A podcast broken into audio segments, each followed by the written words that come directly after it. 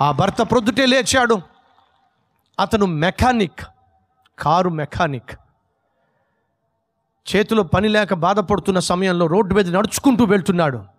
భార్యకు చెప్పాడు మనకున్న టీ స్టాల్కు వెళ్ళి నాలుగు టీలు పెట్టుకున్నట్లయితే నాలుగు డబ్బులు వస్తాయేమో నువ్వు టీ స్టాల్కు వెళ్ళు నేనేమో ఏదైనా పని దొరుకుతుందేమో అని చెప్పి పని వెతుక్కుంటూ వెళ్తాను. వినండి జాగ్రత్తగా. రోడ్డు మీద వెళ్తున్నాడు. పని ఇచ్చేవాళ్ళు ఎవరూ లేరు.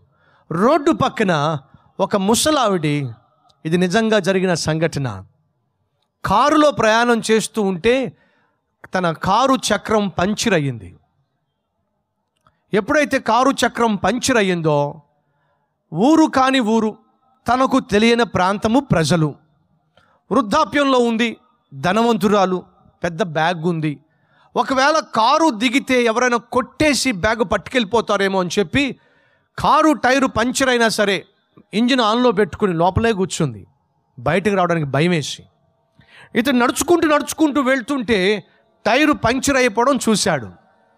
వెనక్కి వచ్చాడు.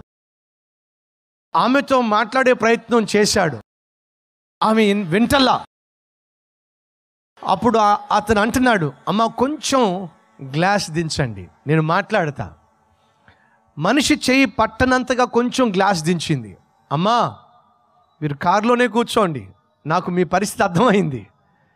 కారులోనే కూర్చోండి. వెనక డిక్కీ ఉంది కదా దాన్ని లాక్ తెరవండి.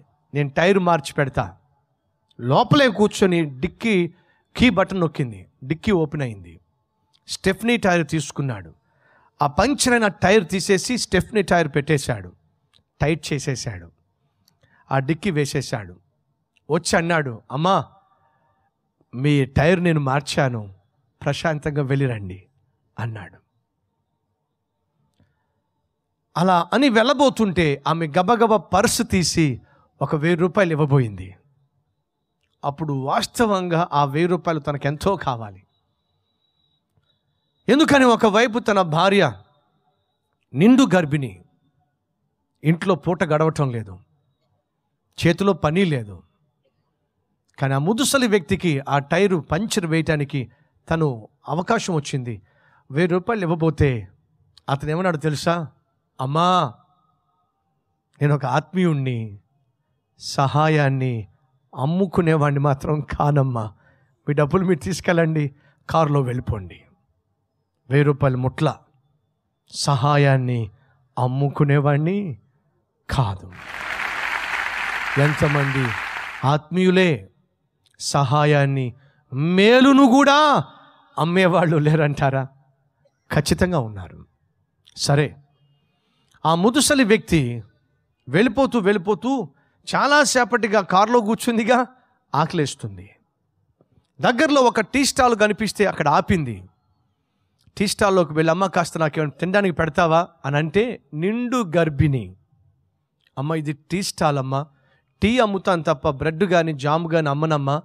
మీరు ఒకవేళ కూర్చుంటే పక్క షాప్కి వెళ్ళి తెచ్చి పెడతానని చెప్పి నిండు గర్భిణియే గబగబా వెళ్ళి బ్రెడ్ తీసుకుంది జామ్ తీసుకొచ్చింది చక్కగా ఆ బ్రెడ్ జాము అమర్చింది. ఆమె ముందు పెట్టి తినండమ్మా అని చెప్పింది. ఆకలితో ఉన్నటువంటి ఆమె ఆ బ్రెడ్ తింది టీ తాగింది. తన దగ్గర ఉన్న వెయ్యి రూపాయలు ఇచ్చి ఈ వెయ్యి రూపాయలు తీసుకోమా అని అంటే అమ్మ నాకు ఇంకా గిరాకీ స్టార్ట్ కాలేదు. వెయ్యి రూపాయలు ఇస్తున్నారు చిల్లి గవ్వ నా దగ్గర లేదు. మీరు కూర్చోండి అమ్మ. నేను పక్క షాప్కి వెళ్ళి చేంజ్ తీసుకొస్తానని చెప్పి నిండు గర్భిణి ప్రయాసపడుతూ వెళ్తూ ఉందండి. ఇదంతా ఆ తల్లి చూసింది.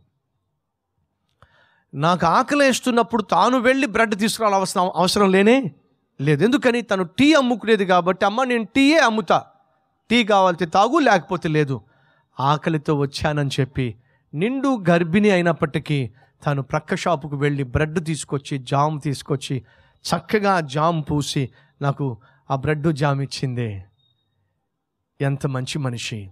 నిండు గర్భిణి ఏ కష్టంలో ఉందో అని చెప్పి వెయ్యి రూపాయలు చేంజ్ కోసం వెళ్ళిందిగా. ఆమె తిరిగి వచ్చేసరికి ఇవి కారు వేసుకెళ్ళిపోయింది. ఇదేమిటి కారు వేసుకెళ్ళిపోయింది ఏమిటి చిల్లర తెచ్చే లోపటే వెళ్ళిపోయింది ఏమిటి అయ్యయ్యో! అనుకుంటున్న సమయంలో ఆ టేబుల్ అంతా క్లీన్ చేస్తున్నప్పుడు ఆ టేబుల్ పైన ఉన్నటువంటి క్లాత్ పక్కకు జరిగింది. అక్కడ పదివేల రూపాయలు ఆమె పెట్టి నీ మేలుకు నేను కృతజ్ఞతగా ఈ పదివేలు పెట్టి వెళ్తున్నాను అని వెళ్ళిపోయింది. రాత్రి ఇంటికి చేరింది. భర్త తిరిగి వచ్చాడు. నిరుత్సాహంతో వచ్చాడు. వినండి సహోదరులు వినండి సహోదరిలో. భర్త ఇంటికి వచ్చాడు. నిరుత్సాహంతో వచ్చాడు. భార్య మరలా పక్కనే పడుకుంది. ఏమండి ఈరోజు ఏం జరిగిందో తెలుసా? ఏం జరిగింది? ఎవరో ఒక ముదుసలి వ్యక్తి మన హోటల్కి వచ్చిందండి. బ్రెడ్ జాము కావాలంటే నా దగ్గర లేకపోతే పక్ షాప్కి వెళ్ళి తెచ్చానండి. ఆ బ్రెడ్ జాము పెట్టిచ్చానండి చేంజ్ లేకపోతే పక్క షాప్కి వెళ్ళి చేంజ్ తెచ్చే లోపల ఆమె కాంగ్రెస్కి వెళ్ళిపోయిందండి. అడిగాడు అది రెడ్ కలర్ కారా? అవునండి. ఆమె బ్లూ కలర్ శారీ వేసుకుందా? లేక బ్లూ కలర్ డ్రెస్ వేసుకుందా? అవునండి. ఆమె వృద్ధాప్యంలో ఉందా? అవునండి. మీకు ఎలా తెలుసు?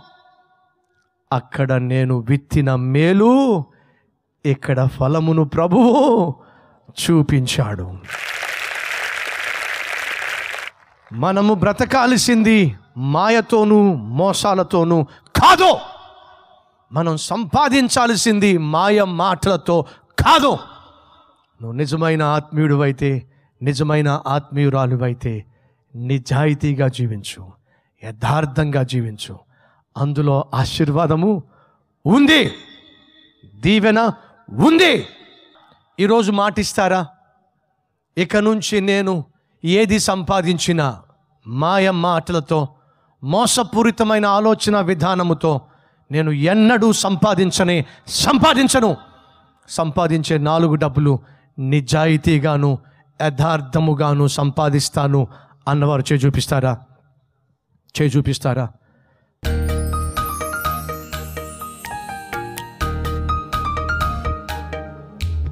మాతో బహుసూటిగా మాట్లాడావు. ఎవరెవరైతే ఇది దేవుని స్వరము పరిశుద్ధాత్మ దేవుని స్వరము